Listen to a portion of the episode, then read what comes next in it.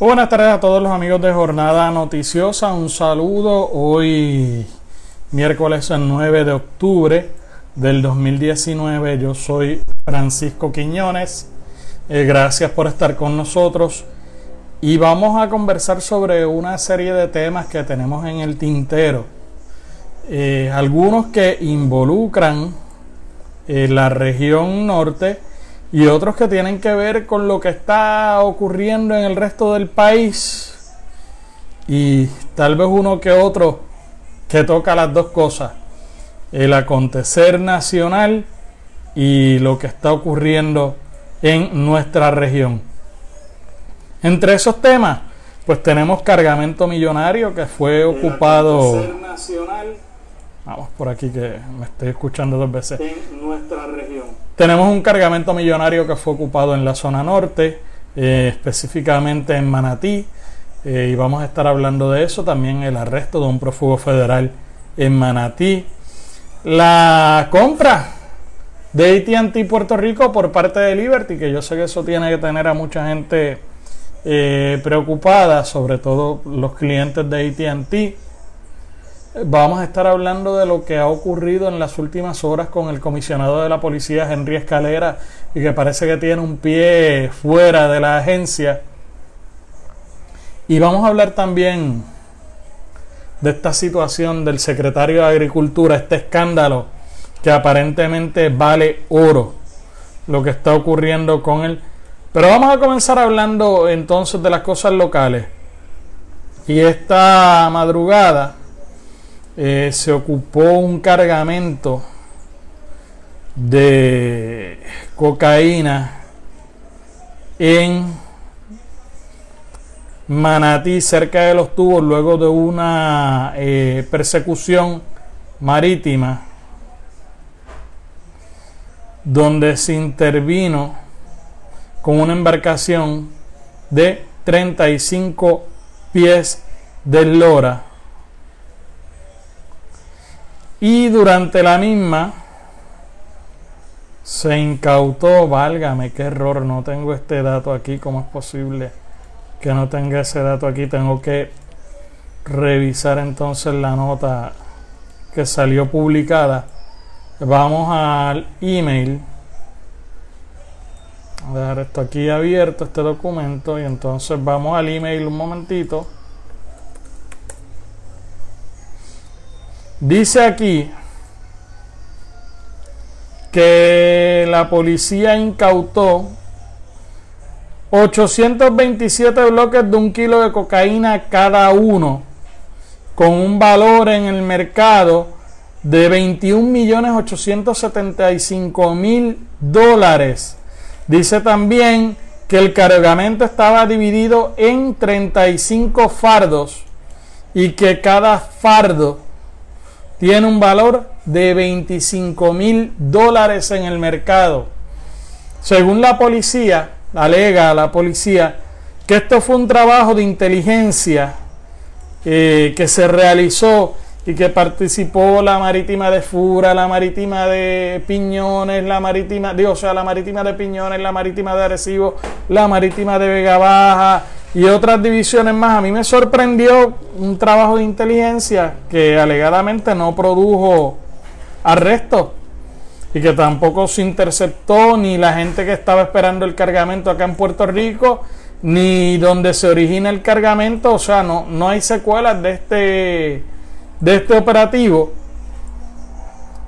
Escuché en horas de la tarde que se está diciendo que hay alguien arrestado eh, pero no lo han informado eh, por las vías oficiales. Se, está, se comenta que hay una persona de nacionalidad dominicana eh, arrestada, que era uno de los tres o cuatro que venía en la lancha de 35 pies de lora. ¿Cómo me explican? Pues que un, o sea, ¿cómo usted explica que un cargamento de esta magnitud que hubiese inteligencia y demás y que no simplemente se ocupó el cargamento y ya digo, es, un palo importante, me parece quizás este que le están tratando de, de, alguna manera robarle el protagonismo a las unidades de FURA que participaron en esta intervención al decir que fue un trabajo de inteligencia y demás. De hecho, ¿qué ha pasado aquí con la inteligencia criminal? Porque hace tiempo que nosotros no vemos que se, se intervenga y se desarticula en organizaciones o se llegue al tuétano del narcotráfico en la isla. Así que, ¿qué es lo que está ocurriendo? Pero bueno, eh, se intervino con esta organización o se intervino con este cargamento y se logró incautar ese, ¿no? Esa, eh, valga la redundancia, ese cargamento millonario de cocaína en Manatí de casi 22 millones de dólares.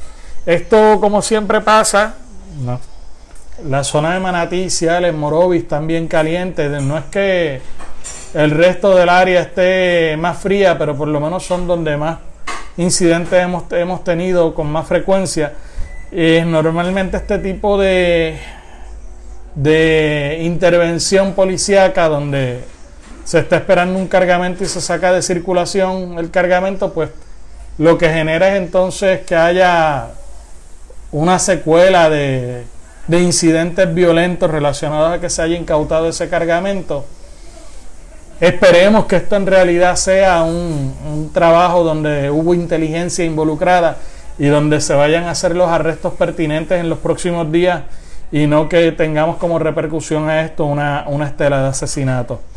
También en Manatí se arrestó esta madrugada, agentes de arrestos especiales arrestaron a un prófugo que era requerido por las autoridades federales por narcotráfico y distribución de armas ilegales en el condado de Erie en, Nueva York. Edwin Colombo Canegra, de 24 años y natural de Carolina, es el tercer prófugo federal que se arresta en estos últimos meses en el residencial Los Murales de Manatí. Eh, según nos indican los murales, eh, Campo Alegre, el residencial Villa Evangelina, pues aparentemente esos residenciales están bajo el control de organizaciones dedicadas al narcotráfico del área de Bayamón y que los están usando entonces para ocultar eh, prófugos y, gente vinculadas a esas organizaciones. Este muchacho Boca Negra fue arrestado en marzo pasado eh, allá en el condado de Erie se le ocupó medio kilo de cocaína, eh, se le ocuparon armas y otras sustancias controladas. Y en el momento en que pues sale bajo fianza o, queda libre, se monta un avión y viene a tener acá a Puerto Rico. Eh, llevaban ya dos meses tras la pista de él en el área de Arecibo, finalmente lo localizan en ese residencial de Manatí al momento del arresto se le ocuparon 24 cápsulas de crack, 16 bolsas de heroína, 3 cigarrillos de marihuana, 46 bolsas de marihuana, 41 bolsas de cocaína, 96 bolsas de crack, 5 pastillas y 378 dólares en efectivo.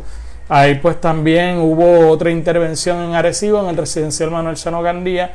En horas de la tarde de ayer se arrestó a dos personas eh, un muchacho de 21 años y una dama de 46 años a los que se le ocuparon sustancias controladas y fueron entregados a la DEA. Y en otro incidente, un hombre de 40 años fue apuñalado anoche, a eso de las 10 de la noche, en la carretera 129 frente a un, una sucursal de una cooperativa que hay por allí, pues el hombre alegadamente estaba en esa área con un bulto. De momento de la nada apareció un vehículo, se bajaron tres individuos, lo tiraron al piso, registraron el bulto y después que registraron el bulto le dieron una puñalada en el costado y dos puñaladas en el brazo. Eh, la querella bajó como robo, pero no se dijo eh, qué fue lo que le robaron al hombre, qué era lo que había en el bulto, si es que él iba eh, para ese banco a hacer un depósito nocturno. Ustedes saben que los bancos tienen una como una caja, una ventanilla y usted tiene una llave y pues, los comerciantes pueden hacer depósitos overnight. no, no, no, se explicó si es que él iba a hacer un depósito de esto overnight o si es que eh, eh, esto tiene que ver con otra cosa. Simplemente que lo apuñalaron y que le robaron. ¿Qué le robaron? No se sabe. Así que, pero esto pasó allí en, en la 129 anoche. Así es que tenga cuidado. Ya uno no puede estar ni frente a la casa eh, de noche y a veces ni de día. De otra parte, vamos a hablar de otro tema y es que el barrio Islote de Arecibo permanecerá sin servicio de agua mañana debido a la reparación de un salidero. Se indicó que los trabajos van a hacer desde las 9 de la mañana en el kilómetro 0.3 de la carretera 655 y van a mantenerse hasta las 6 de la tarde si no surge ningún tipo de inconveniente. Ya entonces en horas de la noche se espera que el servicio comience a restablecerse. Eh, así que ya usted lo sabe, coja agua hoy, porque mañana, si usted vive en Islote, no va a tener agua. Bueno, vamos a hablar de otra cosita ahora. Eh, o vamos a aprovechar que estamos en el tema policiaco. Eh, quiero hablar de lo del secretario de Agricultura, pero vamos a terminar con el tema policiaco para irnos a hablar del asunto del secretario de Agricultura. Y es que Ustedes saben que ya desde hace varios días hay una pugna con este asunto de este piloto de Fura que lo mandan para Vieques. Le dicen, mira, lleva unos efectivos allí a Vieques y cuando vaya a regresar, tráete a la directora de la Autoridad de Transporte Marítimo que está allí. Había una situación en Vieques donde había una protesta, una manifestación. Eh, ah, y ahora que menciono eso, no quiero dejar pasar también eh, que se intervino con las cuentas de, de unos periódicos digitales. Y esto tiene que ver en parte eh, con esto que, con este asunto que estamos hablando, porque eso es violencia institucional. Y lo que pasó en Vieques también es violencia institucional. Mire, eh, ¿Qué es violencia institucional? Vamos a hablar de eso. Esto es fácil. Usted tiene una situación. Se supone que esa situación, el Estado provee unos servicios para atenderla. Vamos, mire. Por ejemplo, hace unos meses atrás, nosotros fuimos a una comunidad, precisamente a Islote, porque los vecinos se estaban quejando de que había una compañía poniendo postes en la carretera. Estos vecinos nos dijeron a nosotros que ellos habían ido al Departamento de Justicia, al Departamento de Transportación y Obras Públicas a denunciar que se estaban poniendo los postes en la carretera. Cuando se supone que lo que decía el permiso era que esos postes tenían que pasar por un solar privado y que la compañía pues tenía que hacer ponerse de acuerdo con el dueño del solar y si el dueño del solar quería que le pagaran por poner esos postes, bueno, el problema de la compañía con el, con el dueño del solar. Los vecinos van a el departamento de obras públicas denuncian la situación, el Departamento de Obras Públicas no hizo nada. Eso es violencia institucional. Cuando usted tiene que hacer como gobierno, tomar unas acciones y no las hace y no les provee el remedio a la gente, eso es violencia institucional. Cuando el gobierno emite una orden declarando un estado de emergencia por eh, eh, la violencia doméstica, y y se da una querella por violencia doméstica y no se activa el protocolo, eso es violencia institucional. Bueno, pues en este caso los viequenses dependen de un servicio de gobierno para ir y venir a la isla, para regresar a sus casas, y el gobierno no da ese servicio. La persona que está a cargo del servicio va allí a Vieques a ver el problema y no tiene la sensatez de sentarse a dialogar con los viequenses o de reunirse con ellos, pues eso es violencia institucional. ¿Qué remedio tiene la gente ante la violencia institucional? Bueno, pues hacer lo que hicieron cuando se formó el lío con Rosselló, tirarse a la calle, protestar, reclamar, y si no los escuchan, pues entonces, ¿qué otra cosa van a hacer? Pues los viequenses fueron allí, hicieron una protesta, dijeron de aquí esta señora no sale.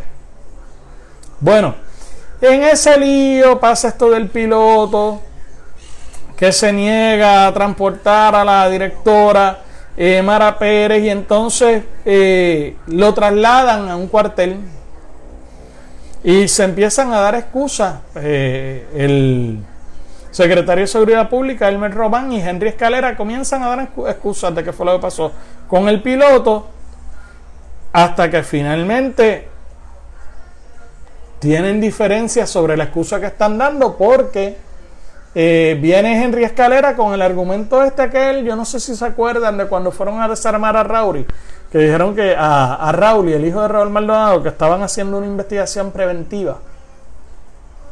Bueno, pues vinieron eh, igualito que, que a mí, que me quisieron este quisieron intervenir conmigo antier sin motivo fundado, parece que querían decir que era una intervención preventiva. Bueno, pues Henry Escalera dice que lo trasladaron preventivamente mientras se investigaba qué fue lo que había pasado. Eh, finalmente se determina que se violaron las reglas, el reglamento de la policía en cuanto al traslado. Y ahí comienzan a chocar Henry Escalera y Elmer Román. Y hoy la gobernadora emite un ultimátum. Mire, esto no puede seguir, esto tienen que resolverlo lo antes posible. Elmer Román y Henry Escalera, eh, para que resuelvan las diferencias que han resultado en cuanto al manejo del traslado del piloto de las Fuerzas Unidas de Rápida Acción. Entiendo que esa controversia como ha trascendido debe ser resuelta lo antes posible por el secretario de Seguridad Pública. Dice Wanda Vázquez, eh, no dice, no entra en el detalle de cuál es la posible solución a ese asunto. Eh, yo le voy a poner aquí las expresiones de Wanda Vázquez, pero obviamente lo que se da a entender de sus expresiones es que la solución va a ser que Henry Escalera sea destituido o removido de la superintendencia de la policía o de ser comisionado, como ellos dicen. Vamos a escuchar las expresiones de Wanda Vázquez.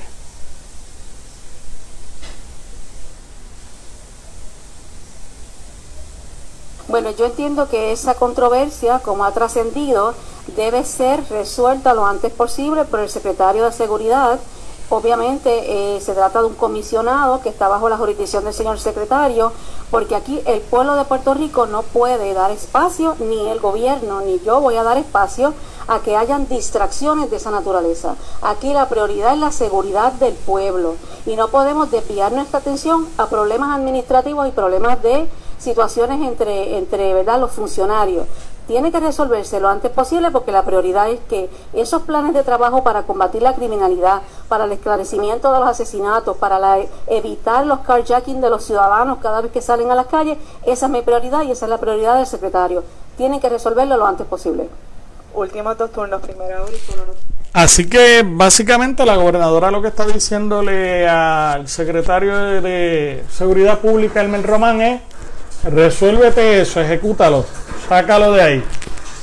Yo les voy a decir algo y lo he dicho otras veces con otros funcionarios y pues y, y, esto lo que da, lo que refleja es cómo se atienden los asuntos en el país y el pobre trabajo que hizo el Senado de Puerto Rico confirmando eh, funcionarios en este gobierno.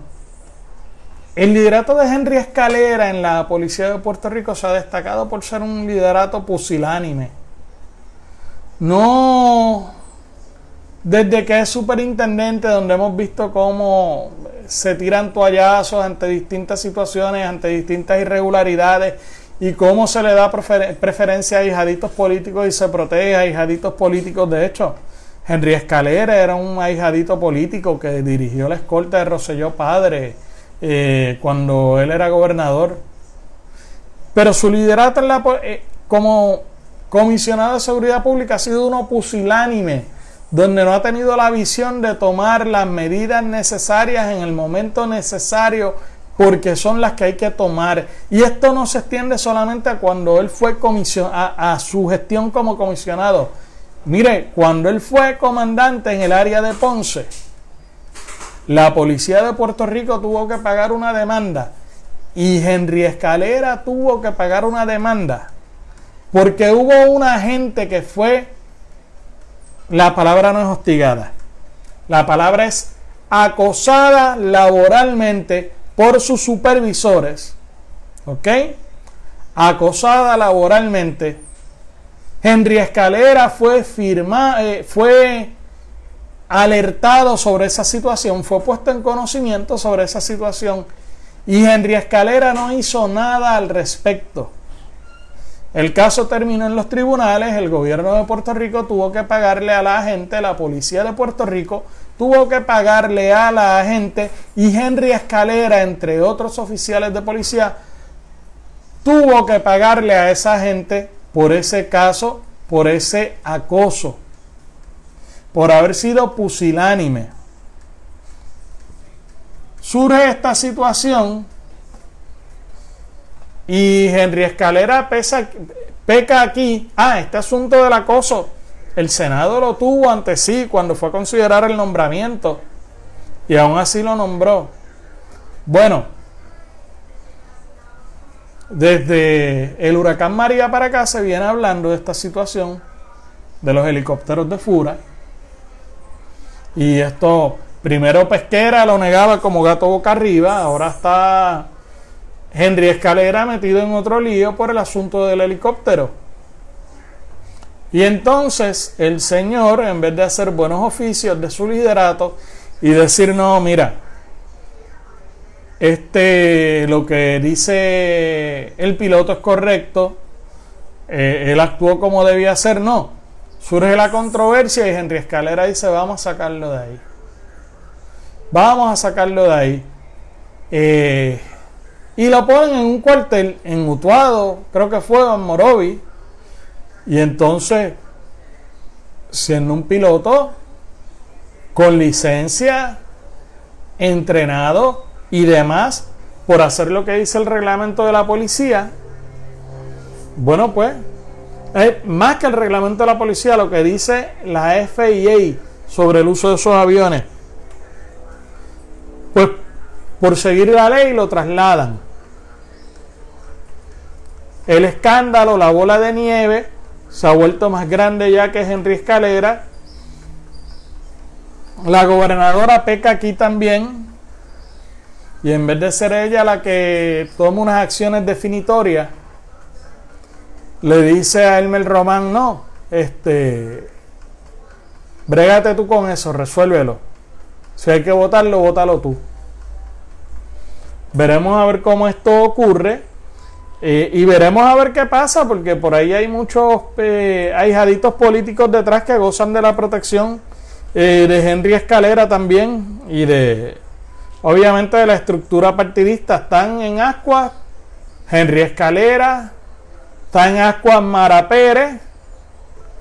Y otro que está en Ascuas, de quien vamos a hablar ya mismo, es del secretario de Agricultura, y es que la información que les prometí sobre el secretario de Agricultura la tengo aquí a la mano. Y vamos a hablar de eso, pero antes eh, quiero darle los detalles sobre la transacción de Liberty con ATT Puerto Rico y las Vírgenes. Y es que ya Liberty anunció que firmó un acuerdo definitivo para adquirir la red inalámbrica y cable de ATT. Eso quiere decir que si usted tenía servicio de celular con ATT, o si tenía alguno de los otros servicios que ellos ofrecen, como por ejemplo servicio de banda ancha y demás, exceptuando DirecTV, pues sepa que ya su servicio es de Liberty Latinoamérica, ya no es ATT. Eh, la transacción está valorada en 1.95 mil millones de dólares, informó Liberty en un comunicado eh, con esta adquisición ellos esperan expandir su negocio y en uno de los que ellos consideran su mejor mercado. Para que ustedes tengan una idea, Liberty es una compañía latinoamericana con base en Latinoamérica, pero con fuerte presencia en Estados Unidos y su mercado principal es Puerto Rico. Ahora ellos entonces eh, con este, esta compra pasan a tener el mercado de telefonía inalámbrico, pasan a tener participación en el mercado de telefonía inalámbrico eh, mantienen su participación en el mercado de televisión y adquieren parte del mercado de fibra óptica para reforzar su red. Eh, lo que nos preocupa a muchos de nosotros es que, por lo menos a los clientes de ATT, ¿qué va a pasar con su servicio? Porque sabemos que, y no era que, que ATT fuese una moneda de oro, pero el servicio al cliente de Liberty yo trabajé para una compañía de estas de televisión satelital también.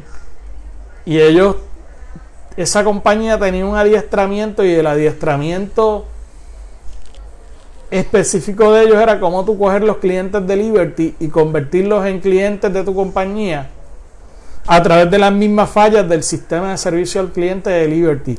El servicio al cliente de Liberty es bien grave y por lo menos las deficiencias de su servicio actual. Ustedes la saben, los que tienen cable eh, de Liberty, los que tienen teléfono de Liberty, pues no tengo ni que decírsela. Veremos a ver entonces qué va a ocurrir ahora con esta fusión. Eh, según los términos del acuerdo, ATT se va a mantener dándole respaldo a ATT por un periodo de hasta 36 meses después de la adquisición para que esto permita la transición eficiente de los servicios. Quiero eh, seguir con las informaciones, pero antes me voy obligado a hacer esta pausita para recordarte que puedes seguir nuestro podcast y escucharlo en cualquiera de las aplicaciones digitales para podcast. Apple Podcast, Breaker, Google Podcast, Pocket Cast, Radio Public, Spotify y TuneIn y si nos quieres patrocinar y auspiciarnos, tienes dos opciones. Una de ellas es eh, anunciarte con nosotros en cualquiera de nuestras plataformas, tanto aquí en el, en el live como en Jornada Noticiosa, en jornadapress.com. Eh, También eh, puedes patrocinarnos a través de Anchor FM. Puedes buscar nuestra cuenta Jornada Noticiosa en Anchor FM vas a encontrar el botón de sponsor, le das y haces tu donativo para nosotros poder seguirte llevando estos podcasts y poder seguir llevando el proyecto de Jornada Noticiosa, que es un proyecto de noticia regional. Muchas veces, mire, a mí me pasa esto mucho. Muchas veces a mí me llama la gente pidiéndome el número de teléfono de Guapa, de Telemundo. Eh, que si conozco gente de primera hora, que si que, los pueda llamar o que les pueda dar el número para que... claro que sí, yo tengo todos esos contactos. Yo trabajé en Guapa Televisión, trabajé en Primera Hora, trabajé en El Vocero, trabajé en El Nuevo Día. Yo tengo todos esos contactos y cuando me los piden los doy. Pero no llegan esos medios. Y como no llegan, nosotros estamos aquí dándole cobertura a lo que podemos y dándole el servicio a la gente de dar a conocer las cosas que pasan en su área. Y para eso necesitamos el respaldo comercial de los auspiciadores y también necesitamos que si usted quiere que esto siga para adelante, nos patrocine y lo puede hacer a través de Anchor FM. Entra a Anchor FM, busca Jornada Noticiosa y ahí nos puede hacer llegar su donativo. Una vez cumplidos con los anuncios de rigor, Vamos a hablar entonces del tema del café. Yo les había dado a ustedes un anticipo el lunes sobre este asunto. Eh, hoy el amigo Gilberto Arbelo, Dr. Chopper, publica en su página drchopper.com que, que tal y como había trascendido el viernes eh, se hizo público el referido al Departamento de Justicia del secretario de Agricultura. dicho referido dio paso a una serie de especulaciones de el por qué y también qué razones hubo para no pedirle la renuncia. Y doctor Chopper dice que hay muchas razones para ser referido, específicamente sobre 5 millones de razones. Dice Arbelo en su escrito que ellos han realizado una investigación sobre el comportamiento del mercado del café y cómo ha actuado el secretario de Agricultura Carlos Flores en torno a este y si esto podría ser una de las causas para referido. Eh, dicha investigación arrojó que el secretario es amigo íntimo del torrefactor lareño José L. Torres Olivencia, conocido como Joselito y propietario de Café Oro, quien además posee varias corporaciones en el Departamento de Estado como Café Oro Puerto Rico Inc., beneficiado de Café Torres Corp y Hacienda Eucaliptos Inc.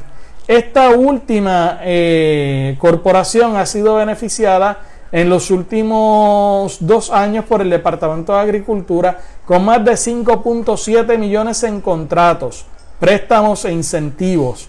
En contratos solamente fueron 5 millones, según el registro de contratos de la Oficina del Contralor de Puerto Rico.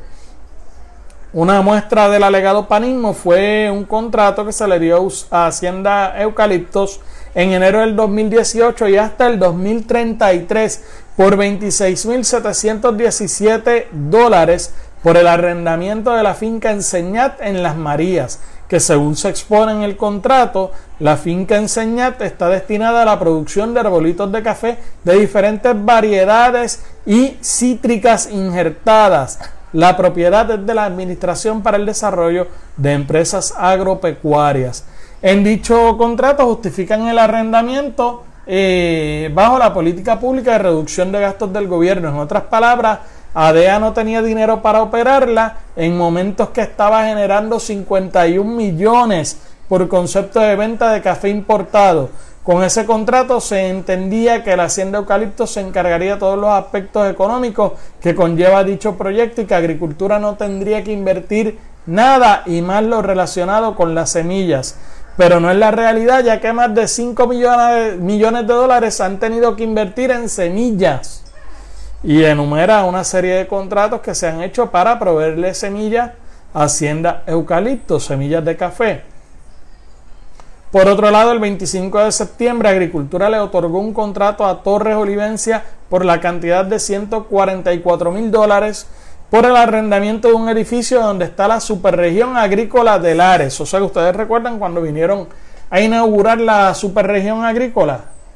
Pues ese edificio donde está esa superregión agrícola es propiedad de Hacienda Eucalipto.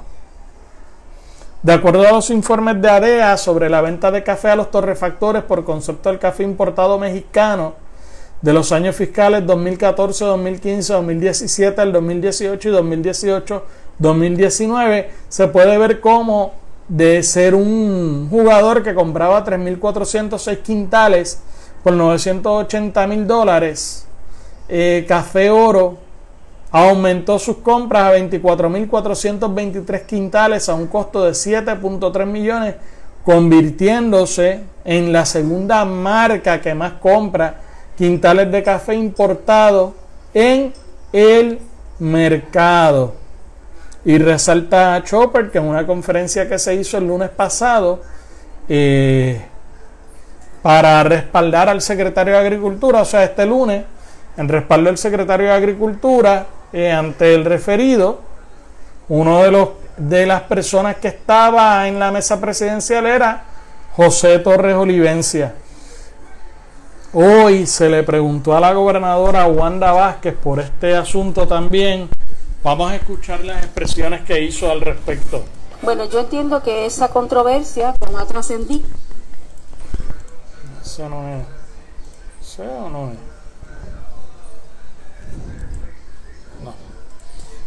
Vamos a ver este. Recientemente este. se ha discutido la situación de la agricultura en el país estamos viendo cómo eh, en el, secretario de Agricultura ha estado beneficiando de una forma concentrada a un proveedor o a un torrefactor de forma que los mismos componentes de la industria se están quejando.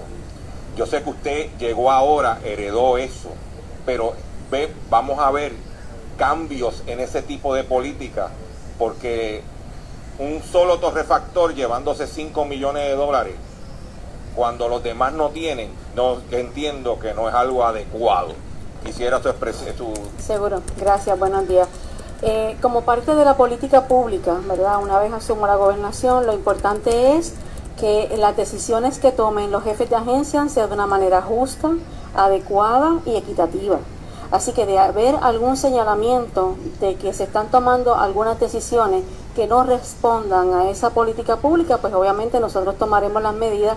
Eh, en este momento sé que se ha mencionado por algunos medios esa situación y tenga por seguro que si hay alguna certeza en alguna de esas situaciones, pues obviamente van a ser objeto de, de investigación y para poder tomar una determinación. Queremos igualdad para todos los sectores, todo el mundo tiene el mismo derecho para cualificar y para tener acceso a los recursos y a los servicios, así que esa es mi política pública y todos ellos conocen que esa es la, el norte a seguir.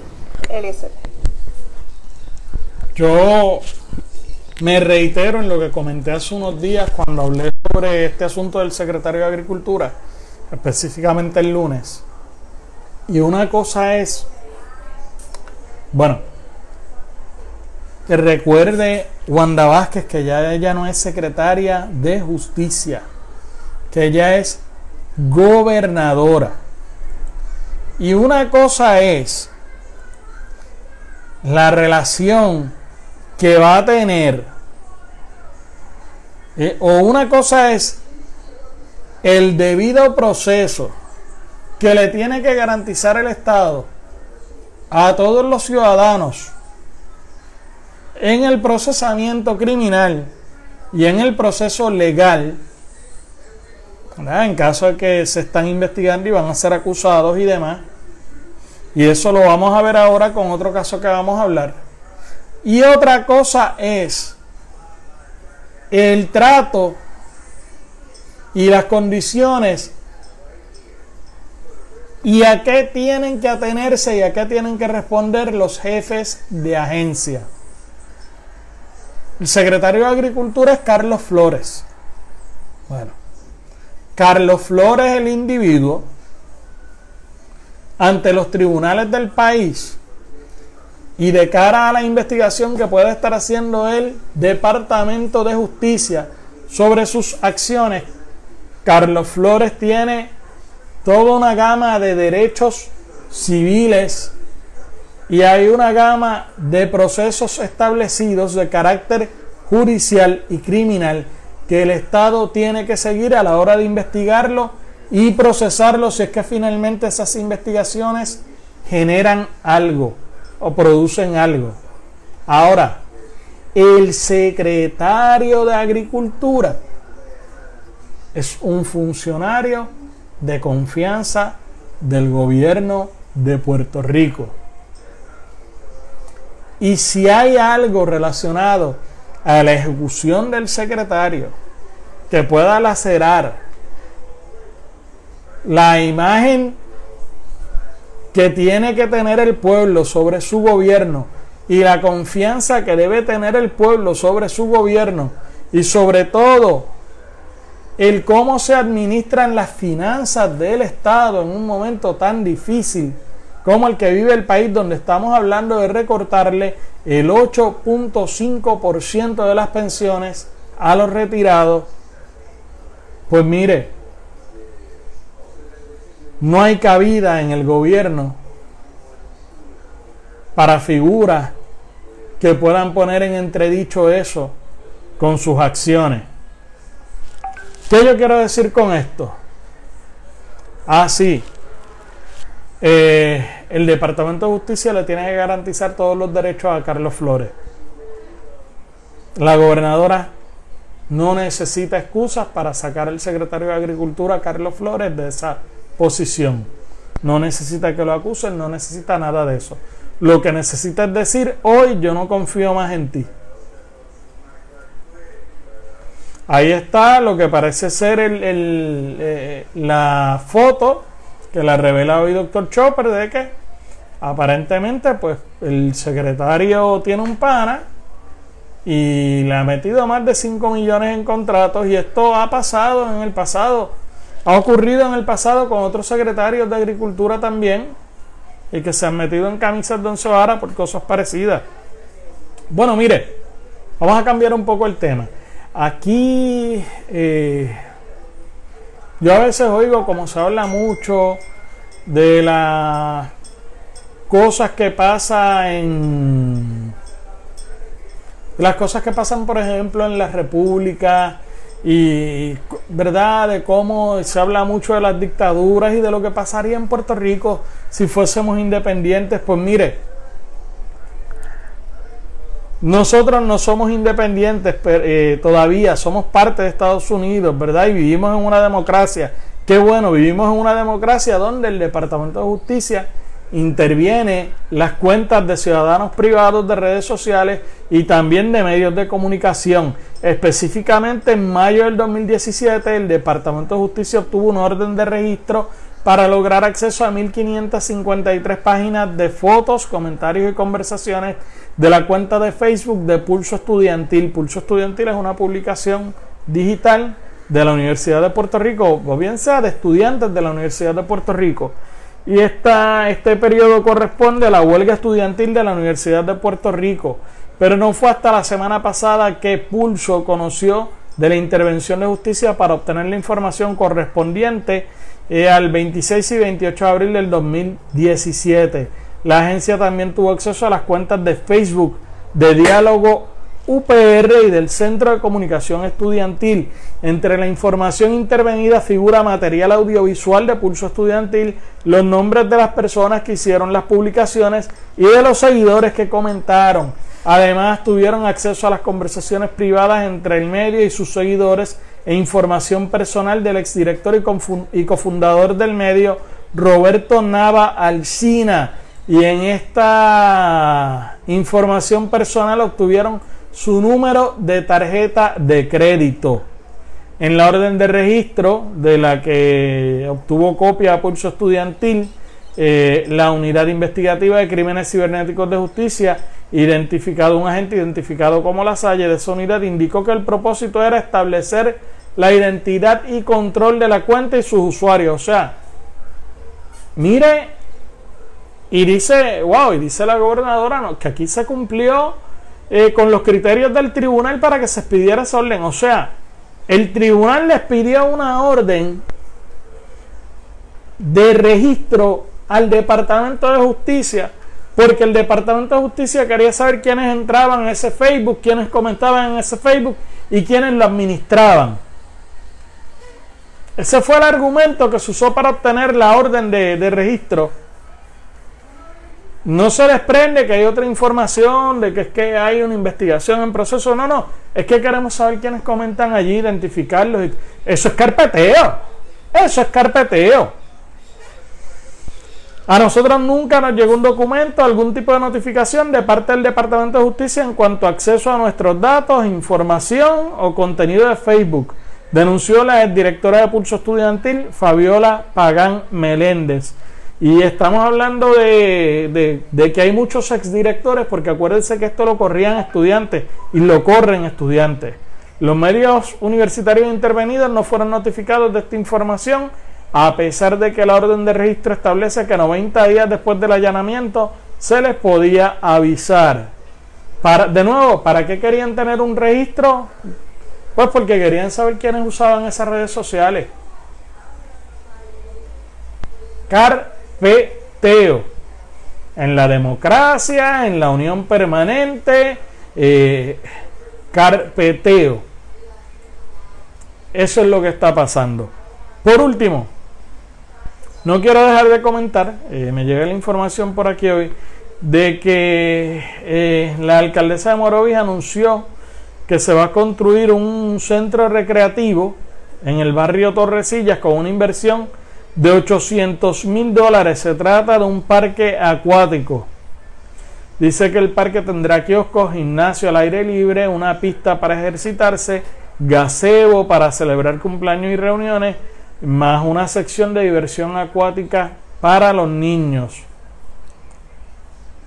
wow, eh, estoy un poco sorprendido con esto porque nosotros sabemos que en Morovis hay un grave, de hecho en toda la zona norte hay un grave problema con el servicio de agua. Y un municipio que está no está en la costa, pero está relativamente cerca de las playas de Puerto Rico, se va a poner a invertir en un parque acuático para incentivar el turismo eh, eh, familiar y demás. ¿Cuánta gente va a ir a Morovis a ver un parque acuático? No sé. Sobre todo cuando usted tiene que pasar por tanta playa por la costa para entonces subir para la montaña para llegar a Morovis. No sé. Hay que ver eso. De verdad que no sé esa, esa decisión de la alcaldesa de Morovis. Mm, no sé. Eh, y digo, a lo mejor los morobeños se merecen y quieren tener un parque acuático. Pero a lo mejor, ¿verdad? También hay otras prioridades en las que se debiera usar esos 800 mil dólares. O otras obras de mayor importancia para el municipio de Morovi. Bueno, nada. Eh, con esto termino por hoy. Les agradezco que hayan estado conmigo. Y mañana vamos a estar desde la Universidad de Puerto Rico en Arecibo eh, con Sandra Rodríguez en la presentación de Bitácora de una transmisión. La compañera Sandra Rodríguez Coto. Les recuerdo nuevamente eh, nuestras aplicaciones o donde puede buscarnos en las aplicaciones para escuchar el podcast, Apple Podcast, Breaker, Google Podcast, Pocket Cast, Radio Public, Spotify y TuneIn. Muchas gracias y que tengan excelente tarde.